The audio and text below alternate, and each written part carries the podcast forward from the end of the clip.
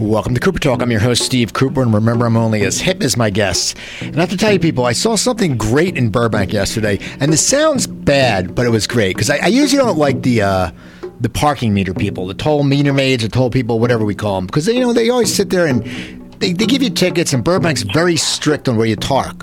Well, this is no lie. What happened? I'm leaving the gym yesterday, and I walk to the gym because it's it gives me my steps for my Fitbit, and I see this guy, and he's this probably my age Armenian guy, and he's looks he's up like he's up to no good, and he's smoking a cigarette, and he's outside his Mercedes, and I guess he had just erased the chalk because if you don't know, they they mark the chalk when it says two hours, so if you they know the meter maids know if you move your car or not. So he marked the chalk, and all of a sudden he got busted by a meter maid across the street, and the guy started yelling. I mean, this meter maid screaming, and runs over and tells the guy how it's a misdemeanor, and he's going to call the cops. He's going to get a bigger ticket than that, and that's when I walked away. I should have filmed it, but I'm not one of those people. And as I was walking around the corner, I saw the meter maid actually went back to his car and got the stick with the chalk and made the guy mark his own car. And for that day, I loved that meter maid. I said, this guy is not taking crap. And it was amazing. Anyway, we have a great show today. Uh, uh, an actor who's been in so much stuff. It's just an amazing career. It's Jim Beaver. How you doing, Jim? I'm doing great, man. I'm doing great. Yeah, you ever run into the meter maid? Do you, do you ever run into the meter maids? I haven't. I don't run into the meter maids very often. Well, actually, I tell you, I'll tell you my meter maid story. I want to hear it. It wasn't actually a meter maid. It was a guy in a. I, I was. I pulled up in front of some store that I wanted to run into, and the and it the meter took my money and didn't give me any time, and. Uh, just at that moment, I saw the meter guy coming down the street, and I flagged him down. I said, "I got to run in here, but this thing just ate my money, and it's not giving me any time." And he said, "Oh, here," uh, and he took out uh, a parking ticket, and he said, "Put this under your uh, windshield wiper." And I said, "Well." He said, "It's a blank ticket. Okay. Just put it under there, because if somebody else, if another meter guy comes by, he'll see that and he won't give you a new one." I still have that parking ticket. Yeah, it's perfect. It's a perfect thing because you think actually though in Burbank, I had an old roommate who parked because I live uh, off on Olive, off Olive up there, but he parked on Angeleno and he parked his car, and he went and he saw a ticket. So he said, "How the hell with it? You know, I'm covered." Came back, there was another ticket. The same person drove around, gave him two tickets, and, and he called and they said no. And I'm thinking there should be a rule: one ticket. You know, I mean, it wasn't. It, it's not like they're doing something busy. They're just driving around giving tickets. It's awful. anyway, I want to talk about your career now. Now you're born in Wyoming. Yeah, coincidentally. And, and you were a minister's son. Yeah. Now, do you think is that how you got your entertainment? Because the ministers are very entertaining. Well, I, I think maybe it had a strong effect on my desire to be up in front of people. Okay. Uh, um, my my dad was um, my dad was about the coolest guy I ever knew, and and uh, he was pretty far from the most entertaining ministers that you see on television. That sort of that wasn't his game. Um, but uh, um, yeah, I saw I saw I saw the respect he got when he was in front of people doing what he knew how to do and and doing it well. And I, I can't help but think that that rubbed off on me in some way. Although um, uh, I, I, went a fairly seriously different path. But uh, yeah I'm sure I'm sure I, the apple didn't fall that far from the tree. It's amazing you know how, how the preachers and ministers get so much uh, you're right people just respect when they talk people listen I mean I you know I went to a I'm Presbyterian, but I went to uh, my girlfriend's uh, church on Christmas Eve. And when the minister, even when the kids, like, was we went to the early ceremony because I'm not staying for two hours to a mass. You know, it's Christmas Eve. I want to get home, make dinner, mm. and it was amazing though because I think the parents make sure their kids sit and are quiet. Other mm-hmm. times, anywhere else you go, parents let their kids run around. Yeah, but it's amazing the power they have. So, so, so, you, what were you going to say? No, I, I was just going to say that uh, uh, there's a very strong quieting effect when you see your old man standing up on the uh, uh, pulpit, um, glaring down at you, right? uh, with with uh, with little daggers coming out of his eyes that all say, "Be quiet." I know it's, it's you're you're you're like the, they're saying if his son acts up, yeah. everyone else's son can act up. Yeah. So now now you went to college for a year after you got out of high school. Um, well, I went to college for a year while I was in high school. How's that happen? I I hit the end of my junior year and I had all the credits I needed to graduate except for two, I think. And the college I wanted to go to uh, didn't require as many credits to start college as my high school required to graduate. Okay. So, and the college had a high school that was an adjunct of it. And so I went, I got permission to go do my senior year at this uh, college, um, uh, or at this, the high school associated with, with uh, Fort Worth Christian College, and, um, uh, and took uh, classes at the same time. Uh, took college classes at the same time. So I was, I did my senior year and my freshman year of college all at the same time. Oh, see, that's cool. It's like you can never do that now, but now it's like just like you hear kids graduating with like four point eight two grade point averages, and I'm like, what's happened to the four? I don't. You Yeah, know. I didn't. I didn't. There were no fours in mine. Okay. so then, then you joined the service. Yeah, I. Uh, I What went- brought that about? Well, I had. Um, uh, I had three or four buddies. All my all my buddies growing up were a year older than I was, um, and I was kind of the runt of the litter, uh, at least in terms of how they thought about me. And um, uh, they all graduated the year before I did, and uh, three or four of them went into the Marines, and all I got from them for the next year was letters saying, "Boy, whatever you do, don't join the Marines." Right. Um, and I, of course, didn't take the warning seriously. I took it as a, oh, they don't think I can hack it, um, sort of thing. So the first thing I did when I got out of high school was to join the Marines, and uh, and um, the first couple of hours of boot camp I spent trying to get back out. right. so how long were you? How long did you have to spend?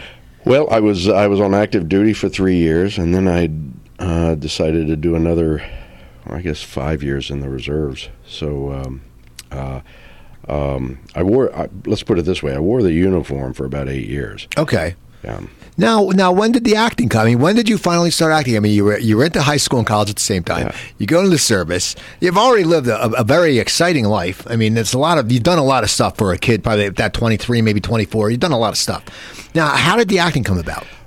I had done a couple of things in you know elementary school, but uh, uh, I never had any thoughts about being an actor. I had sort of high school dreams of being a stuntman at some point, but uh, um, uh, I, I never really gave much thought to it. But then when I was uh, when I was in in the Marines, um, I had a buddy who had uh, um, had done a lot of high school drama, and he kept telling me how much fun it was, and so I think the bug was kind of in my in my head at that point. The while I was in Vietnam, I I read the complete works of Shakespeare and kind of fell in love with that, and um, you know, like like you do when you're in Vietnam, you read the complete works of Shakespeare. Um, but I, I still hadn't really thought about being an actor. I, I was I was really deep into film and film history, and I wanted to be a film historian. I wanted to write biographies and uh, and histories. But when I got out of the service and went back to college, um, I, I th- there were no film history courses at that time unless you were in L.A. or New York, which I wasn't, and uh, so I signed up for theater classes. Just um, I thought, well, this is kind of close, and uh, then they put me in a play, and the first ten seconds of that play, I knew this is what I was going to do the rest of my life. Everyone says that so much. They always say, you know, they they once they get on the stage, it just it catches them. And Yeah, it's- if it's going to catch you, that's when it'll do it. so so you do that. So now, what do you do? I mean, how do you start building your career? Do you go to school for four years? Yeah, uh, um, at least four. Uh, uh, no, I guess I guess I I guess I finished up in four years, uh, counting the year before I went in the service. Um, I did my first professional play uh, um, in Oklahoma City uh, while I was a sophomore at um, uh, where was I at that time? I guess I was at Central State University, which is now the University of Central Oklahoma. Okay. And uh, I say I did my first professional play. It was at a huge theater. It was I auditioned for it and I got the part and everything. The fact that they paid me twenty five dollars for six weeks' work that to me that made me a professional. Isn't that funny how it's like when I started doing stand up comedy, when I did it for years, I remember the first gig, it was like my name was in the paper and it was like, I mean, smaller, like, and they said less, and we got part of the door and I got six or eight bucks. And I was mm-hmm. like, yeah, it's true. You're like, I'm, professional now. I got paid. And everyone's like, yeah, doesn't matter the yeah, amount. exactly. doesn't matter the amount. You know, if they'd paid me a nickel, I'd have been a professional actor at that point. So were you really enjoying stage? Was that was that your first Yeah. love? Yeah, yeah, absolutely. I did a lot of plays, and uh, um, and then uh, I got out of school and uh, I went back to Dallas, which was uh, pretty much where I'd grown up in in the surroundings of Dallas, and uh, I went back there for a while. I did uh, five seasons at the Dallas Shakespeare Festival, and there I met a lot of actors and directors from New York, and that gave me a little bit of connection to the big city, and uh, and I went there um, um, around the time I was 28 or 29. You went to New York? that. Yeah. And now to pursue uh, Yeah, the to stage? purs- to pursue the stage, yeah. And now how did that go for you? it went really well in one sense. I worked a lot while I lived in New York, but I never worked in New York. Okay. I still haven't. Uh, All these years later, uh, I got a lot of shows that were on the road. I uh, uh, I toured and did stock and that sort of thing, and uh, so I've seen. You know, I've I've I've done Shakespeare in Nitro, West Virginia, uh, and uh, uh, uh, plays in in uh, big and little cities uh, all over, primarily the East Coast and the Midwest. But um, all the time I lived in New York, I never got a job in New York. So- That's crazy, and it's funny because you do go on the road because you want to pay the bill. You know, Yeah, it's something. yeah, yeah. Now, did you find the road grueling? Because a lot of people just a lot of people can't take it for that long. I mean, and you started when you like I said when I did comedy when I was on the road, I was twenty three or twenty four. Now I would never do it because I say the road is a young man's game. Yeah. But now was it because you were a little bit older? Was it harder for you, or because you had been in Vietnam? I didn't find it. I didn't. It wasn't as hard as Vietnam. Right. No, yeah. I am sure. Uh, it, no, it wasn't. Uh, I didn't find it particularly hard. The the gigs I was on were. Um, they were the, the main road gigs were things where we would set up in a certain town and then go out to various other towns using that one place as our headquarters. So I had, uh, you know, I had an apartment I could go back to. Okay. Uh, um, and uh, uh, it was it was not it was not the kind of thing that you get in a major Broadway tour, where uh, you play for a few weeks one place, a few weeks another place, a few weeks another place. It was uh, uh, it was a little more centered than that. But um, uh, no, I've I've never minded being on the road. I like I like it now. It's it's harder because I have a kid now. But when I'm uh, uh, uh, you know, nowadays most things seem to shoot outside L.A., so I'm on the road a lot, Right. and I like it. I, I love hotel rooms. I'm Okay. crazy that way. No, as for me, hotel rooms, you know, it's like, I mean, I like some, but like when back in the days of comedy, like I, remember- I said the best story was, you know, I was playing a, a comedy club at Trump's Castle in Atlantic City. Great, we stayed at Trump's Castle. The week later, I'm doing a run through like Ohio. I'm staying at a converted trailer park in Akron or something, and you're worried like an axe murderer is going to come in. Yeah. And that's what people don't get. Like sometimes the road, they think, oh, it's all glamour. It's like, no, you go from nice to crap. Yeah, it just it depends on the gig, Right. and uh, and I've stayed in some places that I I, I would pay not to stay in. So So you're doing the road now. When do you decide to break in to come to LA or start to uh, focus on film and TV? Because you seem like you love the stage and you, you were working a lot. Were you just sitting there going, "It's time for me to make a change"? no, I, it was. Uh, I had, uh, as I mentioned, I had started out wanting to write film history, and I did. I I, I, I wrote a, a, a biography of the actor John Garfield while I was in college. Okay. and uh, um, and uh, uh, I, I was I was still deep into that as a What fascinated you so much about it? I don't know. Really? I just I just love old movies and I love the people in them and I'm fascinated uh, about finding out uh, their lives and uh, um, so I uh, uh, I had started uh, around the time I uh, a year or so before I went to New York I started uh, uh, writing for a, a film magazine in New York called Films in Review, and uh, uh, and they, you know, writing profiles of of older actors from the old days, the golden age, and uh, that sort of thing. And at one point, my editor asked me if I would be interested in writing an article on George Reeves, who had played Superman in the 50s, because they were getting a lot of requests for that kind of thing. And I said, sure, I'll take it on. And the more I dug into that, the more I felt like I, there might be a book here. And I started thinking about doing that. And then, uh, um, and then I, uh, I decided, you know, I need to go to LA and do some research if I'm going to do this. And uh, so I came out to uh, came out to LA in '83 to research the book, thinking I'm just going to take six months off of acting and uh, uh, and concentrate on the book. And um, uh, you know, 32 years later, I'm still in LA, Right. and still working on the book. In the same- but I, I I gave up giving up acting. So uh, uh, uh, you know, I, I still work on the book uh, between gigs, but uh, those are harder and harder to find between gigs. Right. So, thank God. Uh, so yeah, uh, I came out here to uh, to research a book. And so you came out and you just stayed. I stayed. I got um, I got a a, a job. A, a, a buddy of mine, Tom Allard, was uh, employed by the Old Variety Arts Center downtown in L.A. and uh, uh, he got me a job there as as the film archivist, which consisted basically of watching the owner's collection of 16 millimeter films and um, and eating for free. You must have loved that. Yeah, it was great. It was great. And uh, and then that led to I actually did stand up for a little while. Okay. Uh, they tried to, uh, they opened a comedy club there briefly, and I I I uh, emceed the club for a while. Do you remember who some of the comics were? God no. No, it's 'cause so long no, ago. Yeah. And it's just I, so the comedy changes so much. I think probably there was one guy who used to come in every night. It was open mic every night. This guy would come in every night and do Carson's act from the night before. and and it was just you know it was a lot of people standing around with their jaws hanging open watching this guy and and uh, and he got a lot of laughs, but it wasn't because of what he thought he was getting Right. for. so everyone's like, oh, this guy's got balls, man. What the hell's going on here?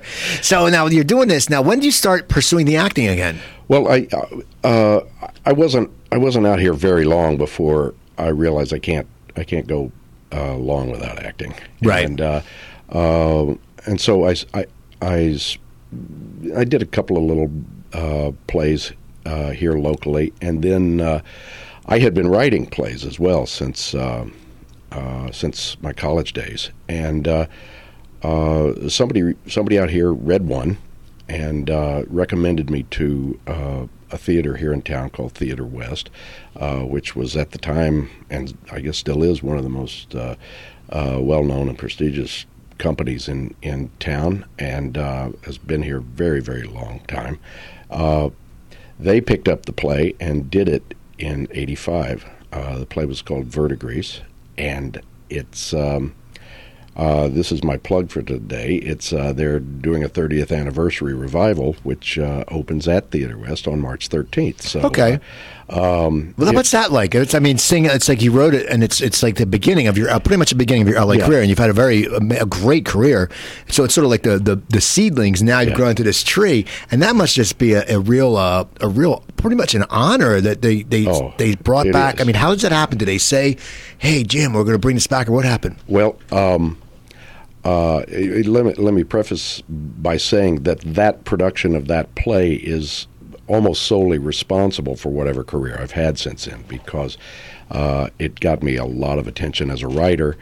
Uh, it got me a big agent. It got me a lot of writing offers. Uh, I wrote television for a while, and uh, and then that led into actually getting work as an actor, which was always my first love. So. Um, uh, uh, and then I met my late wife working on that play. So uh, uh, uh, my family, my my job, my career, everything traces back to that production. So flash forward 30 years, and uh, I've been a member of, of Theater West all that time.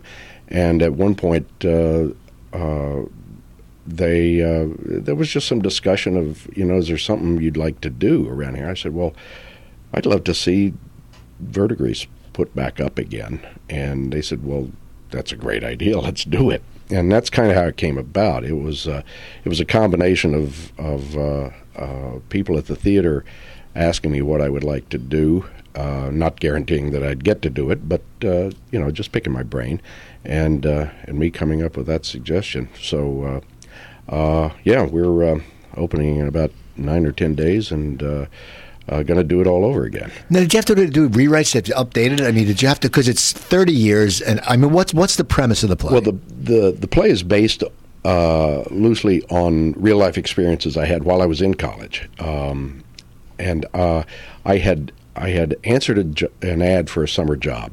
Uh, I was going to school in a small town in Oklahoma, and uh, I answered this ad that was kind of weird. It said, uh, "Wanted uh, um, uh, young man to help retired businesswoman in a wheelchair, free college education, must be six feet tall or over."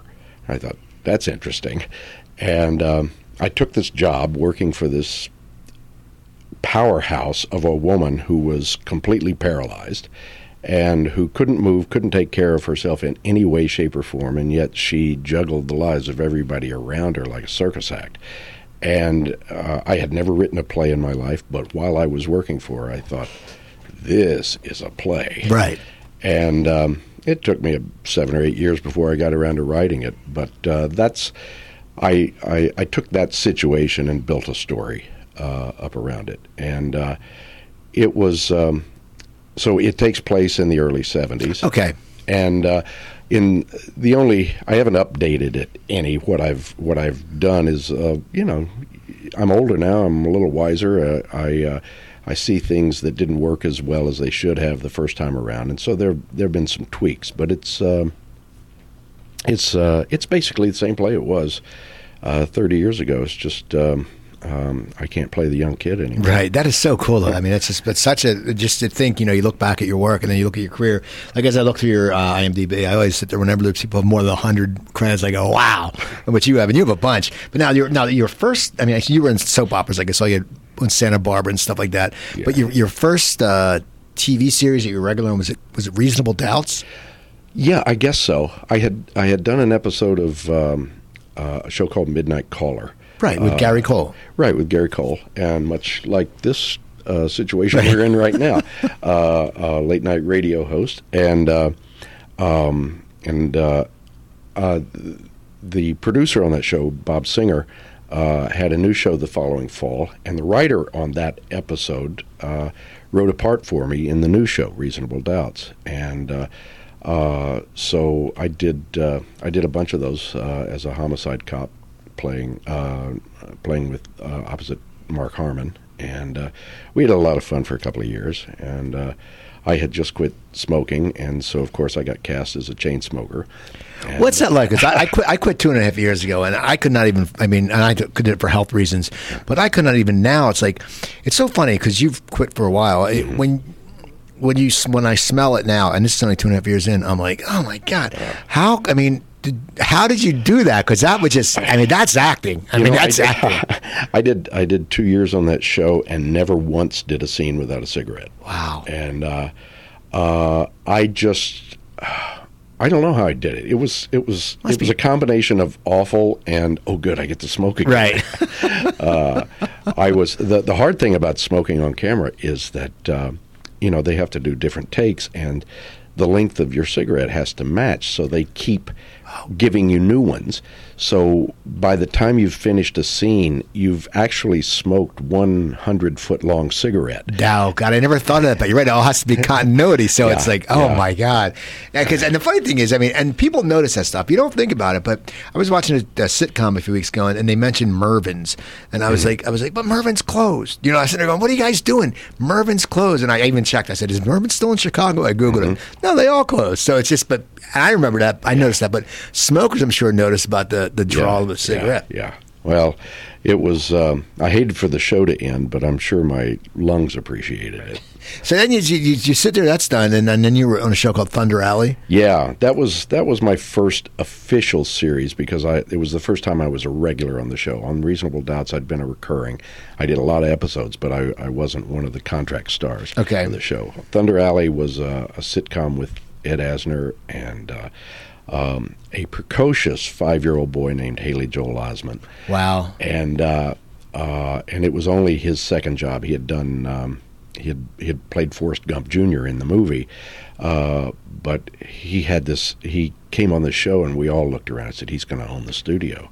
This kid is the most brilliant child actor I have ever seen. He still is. I, I of course, he's 26, 27 now. But Yeah, uh, but still, we all still, yeah. you know, every, I don't care how old you are. I mean, if you're if you're over thirty five, Yeah. you still remember him from as the little kid, and that you see you'll always see him as that. Yeah, And, you know, yeah. even when he gets older, you're still saying, yeah, it's still yeah, the kid from yeah, you know. yeah, and uh, uh, and that show was a real blessing. I was I. Uh, uh, I mean, it's 20, 22, 23 years since we started that show now, and uh, and I'm still very, very close with uh, with the cast. Uh, Ed Asner is just you know one of the best people ever born. And What was it like working with him? Because you know it's so funny because he's such a great actor, and you know as a kid, I mean I'm 51, so as a kid I saw him in Mary Tyler Moore, and he was just a heel. You know. Yeah, he was, yeah. but and that, but that's when you sit there and you, you look at it, and then you see him play a nice guy. And when you're younger, you don't understand acting. But what's it like? I mean, because you're going and, and, and it's your first se- series regular, and he's a powerhouse. I mean, is that was Yeah. Um, that intimidating at all to you, or do you sit there? Were you excited? You know, eh, remember I was in the Marines. Uh, uh, I, I, uh, it doesn't make me a tough guy, but it makes me familiar with powerhouses. And uh, uh, you know, uh, the first day we worked together, we all broke for lunch, and uh, uh, we went to the commissary there on the Disney lot, and uh, um, and I. Um, uh, I ordered the sushi they had there, and um, Ed had told me the day before when we were in for wardrobe fittings. He had mentioned that he had his horrible sushi at the commissary, and so I got sushi because that's what I like to eat. And he walked by and he glanced down at my tray, and almost the first non-scripted words he said to me, he looked down at the tray, looked up at my, me, and said, "You stupid son of a bitch."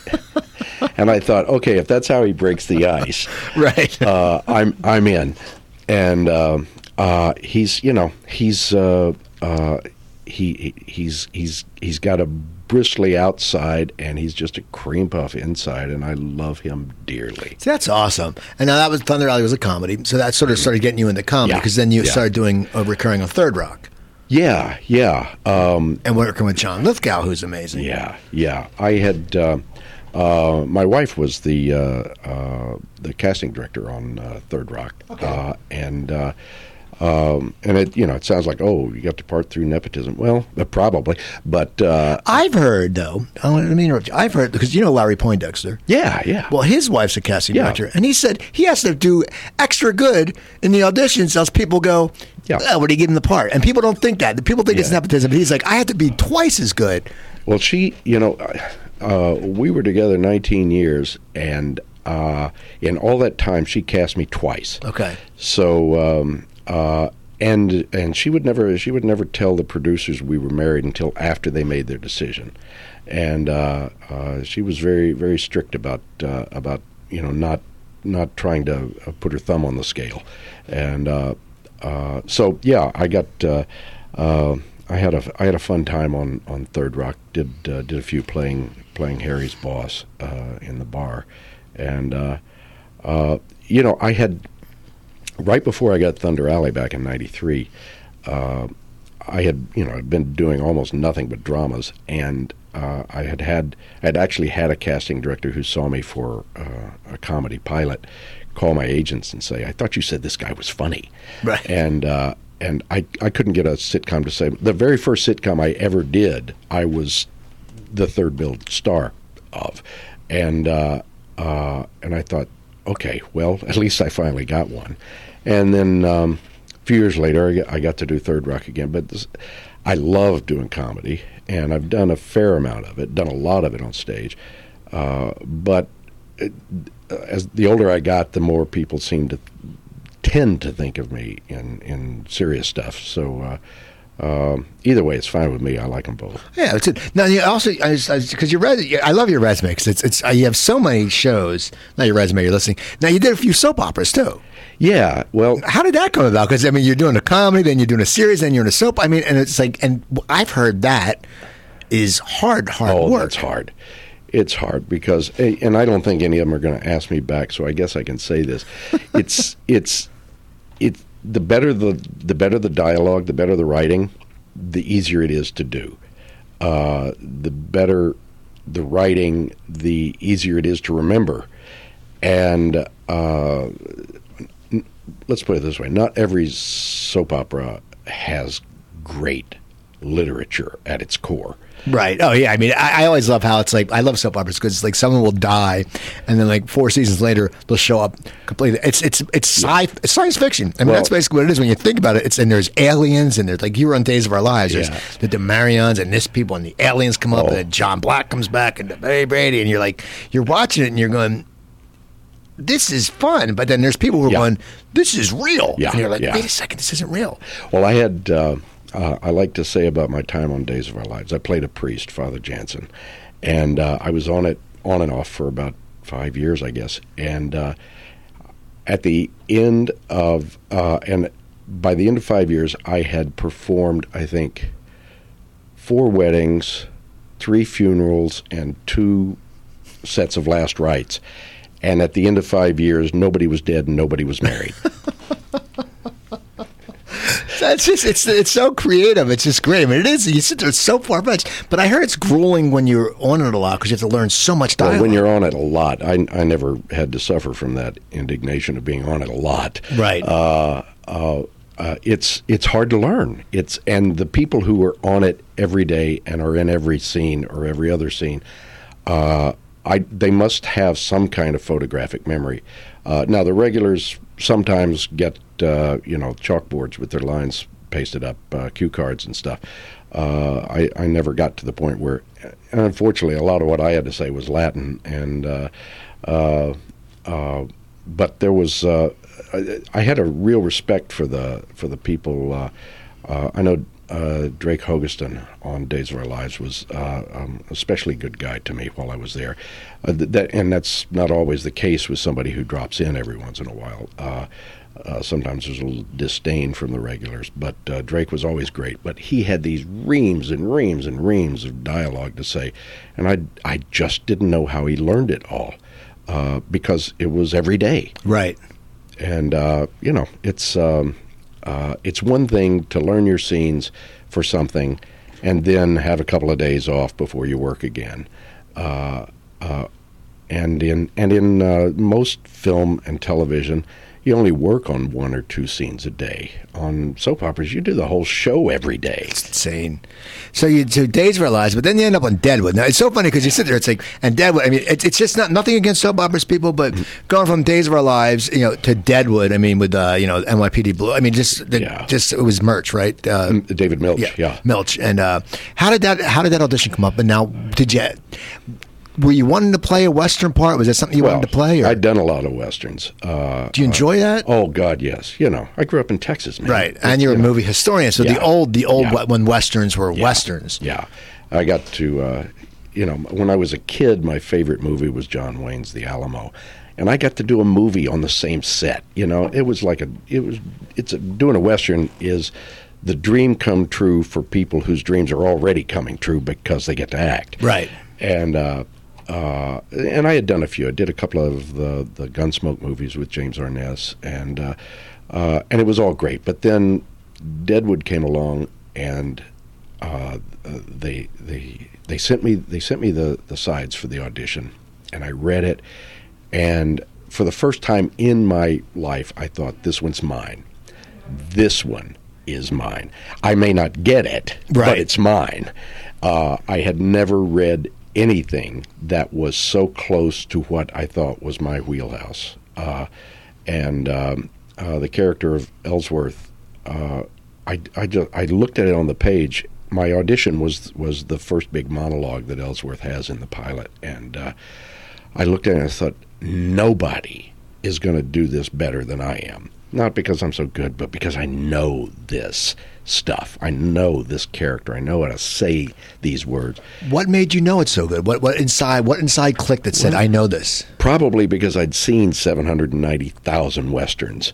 And uh, not that Deadwood was a typical one, not by the writing was very different yeah, than a yeah, western. The writing was different. phenomenal. but it was it was um, I don't know. It was just it was a feeling I had for the character. It was uh, uh, I, I used to describe him as Gabby Hayes with Tourette syndrome. Uh, uh, uh, it, it, it, was it was so um, it was so rich and so musical. Uh, and you know there have been a lot of comparisons of Deadwood's dialogue to Shakespeare. Right. in part, that's because of the musicality. Um, I have no idea whether it's iambic pentameter, but it reads like it is. I mean, it feels like it is. It's that same sort of poetry of of uh, um, exalted language used in the case of Deadwood for some very very gritty purposes, and uh, uh, it was just it was so rich. It was the most brilliant, moving, affecting, uh, delightful thing I've ever done in my career and uh, and I wish we could have run for forty years. What I mean is it was it was it uh, what happened? I mean, it, it, had good ratings. It was it, it just had good ratings. I think they planned to cut it after a while because a lot of these shows now go five years. Yeah. and that's it. There are a lot. There are a lot of rumors as to what went on. I don't know precisely, but I know that my impression is that uh, uh, that the network just found the show too expensive. We were uh, a very expensive show. Uh, we and and and David Milch is he's one of the two bona fide geniuses I've ever worked with. Who was the other? Guillermo del Toro. Okay.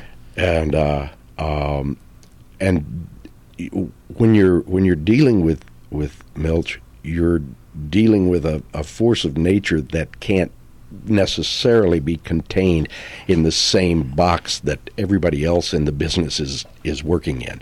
And so uh, HBO, of course, not having uh, sponsorship uh, problems, not having running time problems like like NBC or ABC, um, they were they felt freer to give him uh, more room to be expansive with what he was trying to do.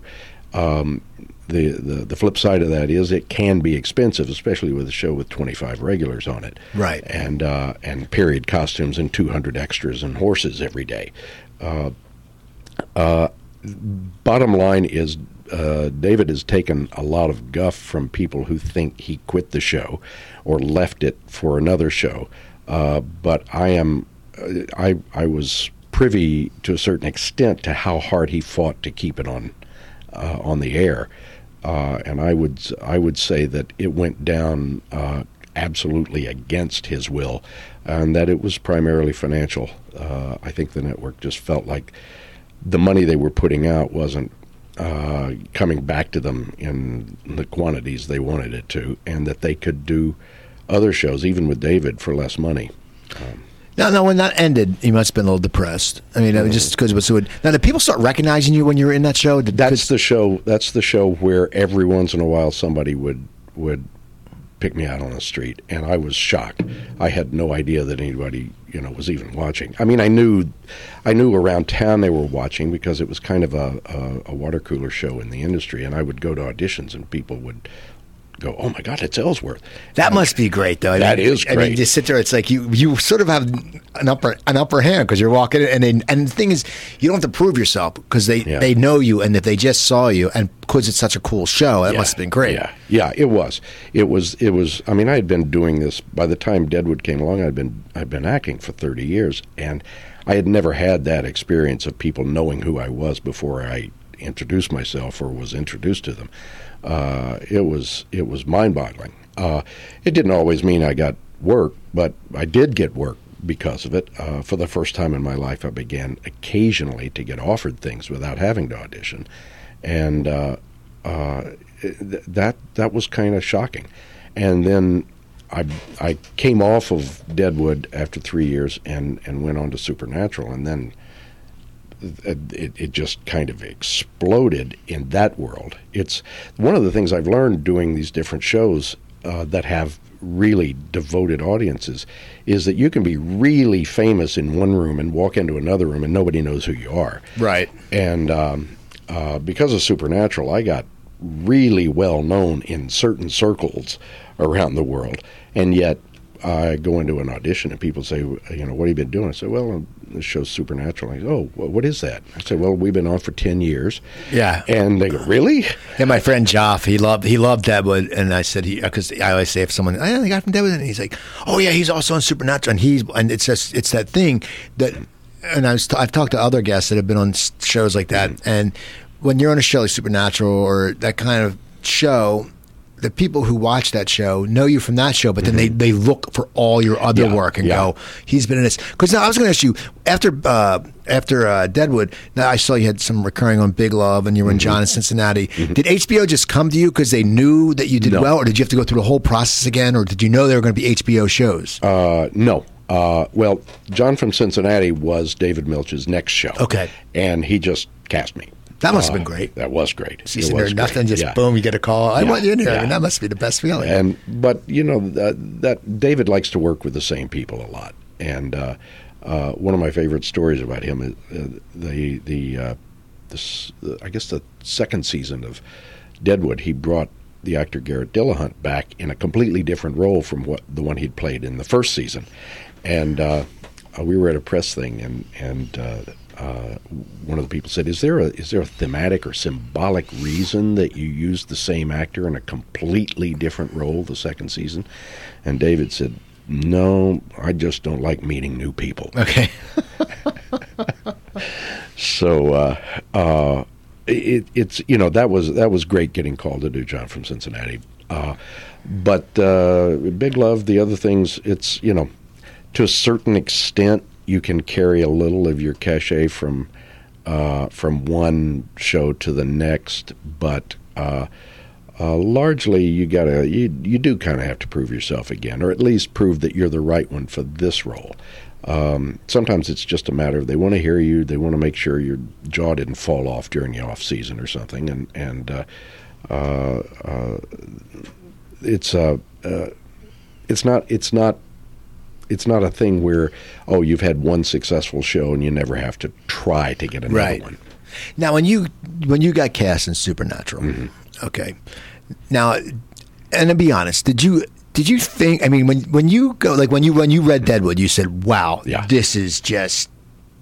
Did you think Supernatural would last so long? Or did you think it would get such a huge following? Because you go into these auditions, and I've heard people say they. I mean, I've heard a cast of a show that you sit and going, "This thing's gone for ten years," and it gets canceled over the Right, season. right. When you read the Supernatural, did you think it would keep? No, no. I mean, I didn't think anything about it at all. I had heard about the show. It had been on for most of a season before I came on. I came on the first epi- the last episode of the first season. And I had heard of the show. I didn't know anything about it. It wasn't the kind of show that attracted my attention. I don't think I was the target audience. Um uh, and I, I just went in. I just went into audition. I was uh, now the show's produced. Uh, one of the executive producers was Bob Singer, who had used me on Reasonable Doubts, and um, uh, and there are various stories as to how I got the part.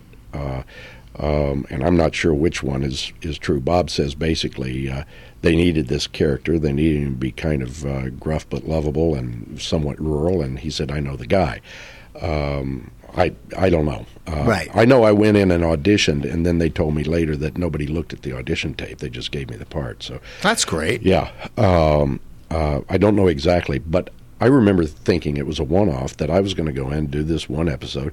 It seemed like fun. It seemed like something I could do, um, but I never expected to come back, and I didn't have any thoughts one way or the other about whether the show would come back because it wasn't the kind of show I paid attention to. It was only after I'd been on it two or three times that I began to realize how smart and funny and human it was, and that uh, uh, relationships were at the core of the story rather than just scares and and and gross stuff. And um, uh, and I was amazed when I began to actually meet and talk to fans who t- told me that they would watch the show even if there wasn't any scary stuff. Uh, that they were in it for the relationships between these two brothers and, and their surrogate father and their you know friends and et cetera, et cetera. Uh, I look back on it now and I say, well, you know, it's been running 10 years. It's probably going to go 12 at least, I think. Uh, and uh, uh, of course it ran this long. It's such a good show. Um, you know, I, I've I've talked a lot about Deadwood. I've talked about you know I got to do Breaking Bad. I got to do Justified, some stuff with great writing. I got to tell you, some of the best dramatic scenes I've ever played in my life were on Supernatural, which is not the kind of show where people think You don't you don't think that. No, you don't Yeah. think that. You think you know it's just like it's like with Grimm. You know, you Yeah. think oh no, it's not going to be you know dramatic. It's, it's going to be dramatic, but not heavy hitting dramatic. Yeah. Now, do people start recognizing you a lot after Supernatural? Oh yeah. And now, yeah. what is I that mean, like? It's it's fun. A lot of people, uh, because I'm very active on social media. A lot of times I don't f- realize that somebody recognized me until I see something on Twitter that Well, you have like what uh, a hundred and something thousand Twitter followers or something huge. six hundred and Six, thirty yeah. I was sitting there the other day. I was sitting was there like, going, "What?" I was going, I was going, wow. And because you see some people and you go, okay. And then I saw it and I went, holy crap. I mean, that's that's like, I mean, did that just appear out of nowhere when you got on Twitter? I mean, what it's like you get on Twitter, then all of a sudden you go, You know, oh, I got ten thousand, like- I got twenty thousand. Well, yeah, it was it was it was kind of like that. I was on there, and and I had made a decision fairly early on. I knew that um, keeping to oneself, keeping private, keeping protected was the way most actors with any kind of uh, profile chose to do it. And I thought I'm going to keep myself safe. I'm going to keep my family safe. Right. You know, then I'm not putting my home address online. But what if I was? What if I was one of the guys who said, "You want to talk to me? I'll talk to you." Uh, what if I opened up? And uh, uh, this this came as a direct result. I mentioned uh, my late wife Cecily. Uh, uh, she died actually uh, 11 years ago today. Okay. Um, uh, at 46 from lung cancer. So you know how I feel about uh, smoking right, yeah, it's the uh, in the course of her illness, I had uh, created a, a, a, a nightly email newsletter to family and friends, let them know what's going on, which became kind of a journal, which eventually became a book, and and through that process, I had learned the value of opening up to people, to being open, to to to saying, okay, here's my heart, step on it if you want, or let's talk uh, and I decided to move that into into the whole social media area. So I'm very open and available. Uh, and sometimes I get in arguments, and I have, you know, I do, I say stupid things just like everybody else does on the internet. And um, of course, you know, I get half a million people reading my stupid Right, things. So uh, there's there's often a price to be paid, but uh, uh, I found it very very rewarding, and because of that, I think that's part of. That's the only reason I can think of that anybody would follow me is that I'll talk back to them. Right, and but also though it's like because you said Supernatural's been on so long, and that mm-hmm. that is that their demographic is the concentration of when social media started. I mean, Yeah. when Twitter started, you know, Facebook is I mean, Twitter and Facebook are so much different for the fact that you know, Twitter it's just quick. Yeah. You know, and Yeah. the conversation is quick, and Yeah. it's easier to be on Twitter because you don't have to put an effort in. You just put a picture up. That's it. You need one picture, and then you tweet. Yeah. Facebook, you know, you gotta Well, do you this, you, know- gotta get friends, you gotta get that. I, I'm I'm very I'm even more active on Facebook actually. I write big. I write you know I I do movie movie reviews. It's my way of going back to my uh, my roots. Uh, Do you do new movie reviews, or do you ever see an old movie on TV and do? No, I mainly do. I, I, I, for a long time, for several years, I was reviewing everything I saw, which means most of it was old movies because Okay. that's what I prefer. Uh, but um, the last few months, I've been so busy that I that I've I've slacked off from the reviewing because I was reviewing everything, a couple of hundred things a year, uh, and it's and it was just a way for me to have conversations about movies with people because I'd post what I thought, they'd post what they thought, and we'd get in arguments, or we'd say, "Oh man, you know, you and I like the same movies, Right. Let's, let's hang out." Uh, um, so yeah, I'm. I, I don't write as much productive stuff as I used to because I spend an awful lot of time writing junk on on Facebook. We all do that. We Yeah. all, you know, how you get caught up with stuff and you write something, you see something like during sports season, you're like, Yeah. hey, write this or whatever. Now, now with, with Breaking Bad, Yeah. now you probably got a lot of followers off that too because everyone knows that show inside out. Yeah. Everyone, I know of a friend who watched it. He never watched it, and then he watched it. Then he goes, yeah, I'm going to watch it again. And I was like, you just binge watched. I mean, what, did you get a lot of people recognizing you from that? Just because? Uh, you know, I got to tell you, I, uh, truth be told, I only worked two days Right. on that show. I worked, uh, I think, episode two of season four, selling uh, uh, Walter White a gun. And then I came back and sold him a machine gun at the beginning of season five. And that was it. I have gotten more comment from those two appearances than almost, not quite, but almost anything else I've ever done. Uh, I just, uh, it's uh, the, the the impact of that show is is pretty astonishing, and uh, obviously you can you can do even uh, uh, just a day or so on it and and get some attention. Now, of course, it was a great part, and it was really really well written, and and I'm I'm a firm believer that no actor gets any acclaim for doing something that's not well written, um, with the possible exception of soap operas. Uh, right. But um, uh, yeah, that was it was. Uh, uh, it was it was one of those things where they I was doing Supernatural. I was in the middle of an episode, and uh, and they said, "Do you want to fly to Albuquerque for the weekend and do this one scene?" And I said, "Yeah," because I although I had never seen the show at the time. They were in season four, and I hadn't looked at it. And I said, but I knew it was a popular uh, uh, show, and, and I said, yeah, absolutely. So I went down there, had a great time, flew right back to Vancouver, and uh, uh and didn't think much more about it. And then the day after it aired, it, my Twitter feed blew up. That's so funny. It's so funny. It's like, well, you know, you've been lucky that you, I mean, you've, you've worked with really good writers. Yeah. And then yeah. you're unjustified, yeah. which I mean, well, I mean, that must have been great. That was great. I uh, I don't know what they originally planned for my character. I, I came in, I did one episode. I was supposed to do another one in the second season. Uh, I wasn't available because of Supernatural, uh, so uh, nothing happened. Then they brought me back for two or three or four in the third season. And I thought, oh, okay, well, every once in a while I'm going to be the sheriff that they have to come to and talk to about some escaped criminal or something. And then in season four, they came up with this notion that uh, they wanted to center the entire season around my character, and uh, and that blew me away. Uh, it was I had no expectations of anything like that coming. Uh, and that show has been. Uh, they've traditionally built a season around a, ma- a major central character, and uh, uh I never expected that that my guy would would end up being that guy, and um, and that you know again that turned into something I w- completely never expected. Uh, uh, a lot of critical attention to uh, to the show that season and the character I was playing, and that was that was pretty cool.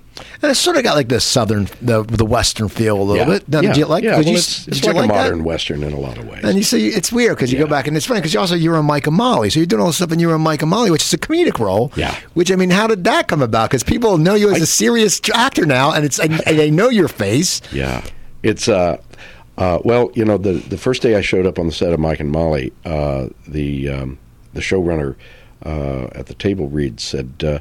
Uh, here's here's the latest in my effort to get everybody from the cast of Deadwood onto this show.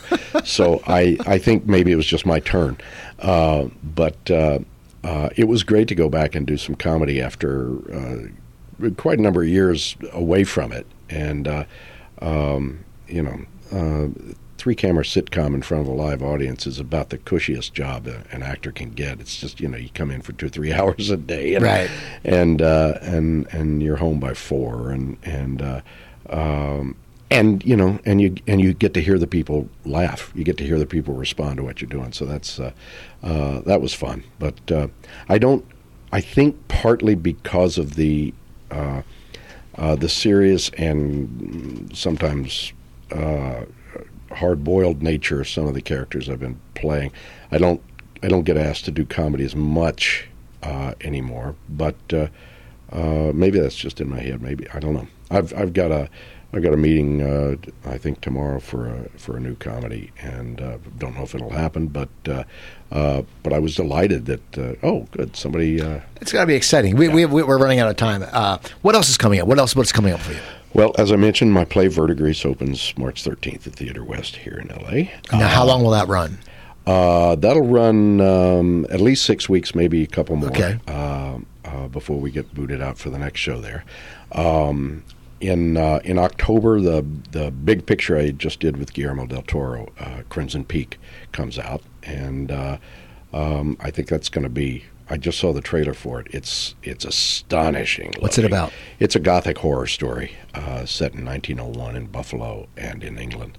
And Tom Hiddleston and Jessica Chastain and Charlie Hunnam and Mia Wasikowska and myself are the principals in it. And uh, and that was an astonishing experience too. It must have been. It's such Yeah. a big. by the- He's such a great director. I mean, it's just it must. Be and awesome.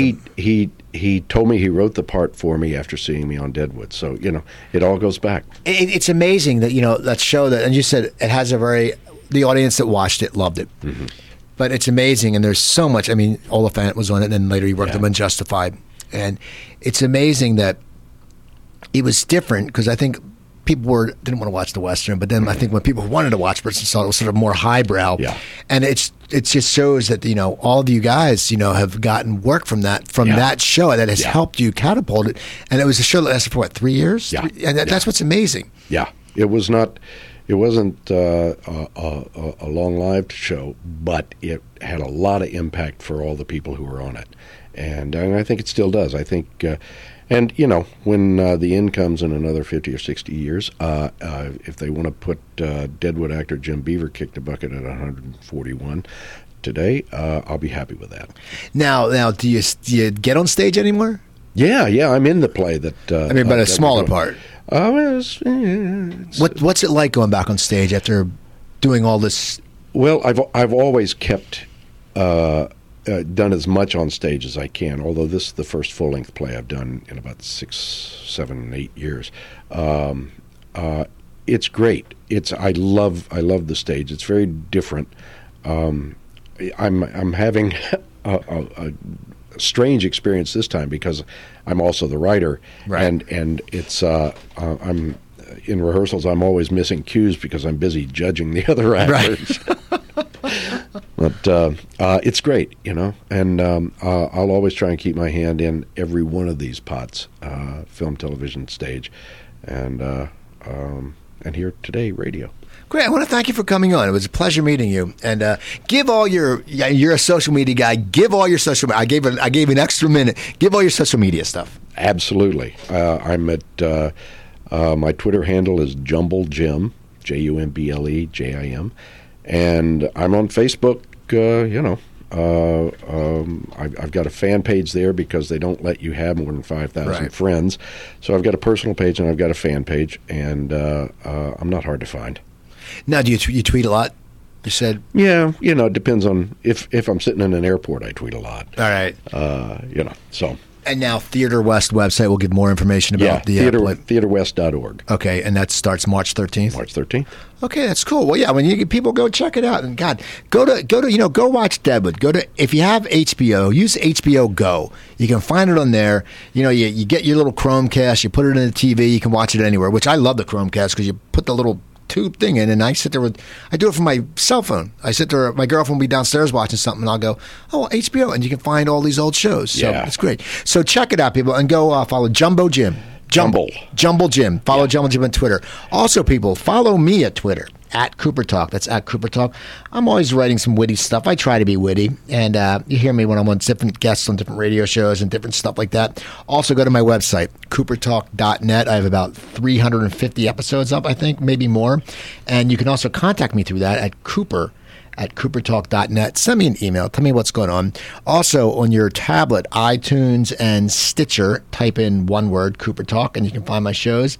And if you have an Android uh, device, you can get to the Google Play Store. It's free. Get the Cooper Talk app. You can put it right on your desktop there and do it. And also, my other, my big thing I'm pitching right now, go to my new website, stopthesalt.com and you can get my cookbook. It's a low. It's called Stop the Salt, and it's a low sodium cooking from one without killing yourself. You know, as I went through my health problems, I had to change my diet a lot. So I went out and I wrote a cookbook. It's 120 page, 120 recipes, very easy to make. You know, and they're good stuff. It's not like you know spaghetti. It's good stuff that you can eat, and it makes it easy. There's no pictures, so guys, you won't get intimidated because we always look at the pictures and we go, "Wait a second, I can't cook that. I, I'm afraid to cook that." And it's just it has a key up front. It says, "Here's what you use," and everything's cooked at 400 degrees unless it says it. So just do it because stop eating crap because you know as we get older, our health is very important, and, and salt's killing everybody. So go get that book, StopTheSalt.com. You can buy it there. It's ten dollars with three ninety nine shipping. I will autograph it for you. Or you can go to Amazon and type Steve Cooper Stop the Salt, and you can might be able to get free shipping if you have different stuff. But just go get it because it's a, a project dear to my heart, and uh, yeah, so buy it, and it helps me out. So yeah, follow follow Jim. Go check out Jim Beaver. Check out all his work. Check out Deadwood, all his amazing work on uh, HBO Go and on demand. You can find it there. And uh, that's about it. Follow me on Twitter at Cooper Talk. Please send me an email, Cooper at CooperTalk.net. Remember, I'm Steve Cooper. I'm only as hip as my guests. Don't forget, drink your water, eat your vegetables, take your vitamins. You guys have a good week, and I'll hear you from you next weekend.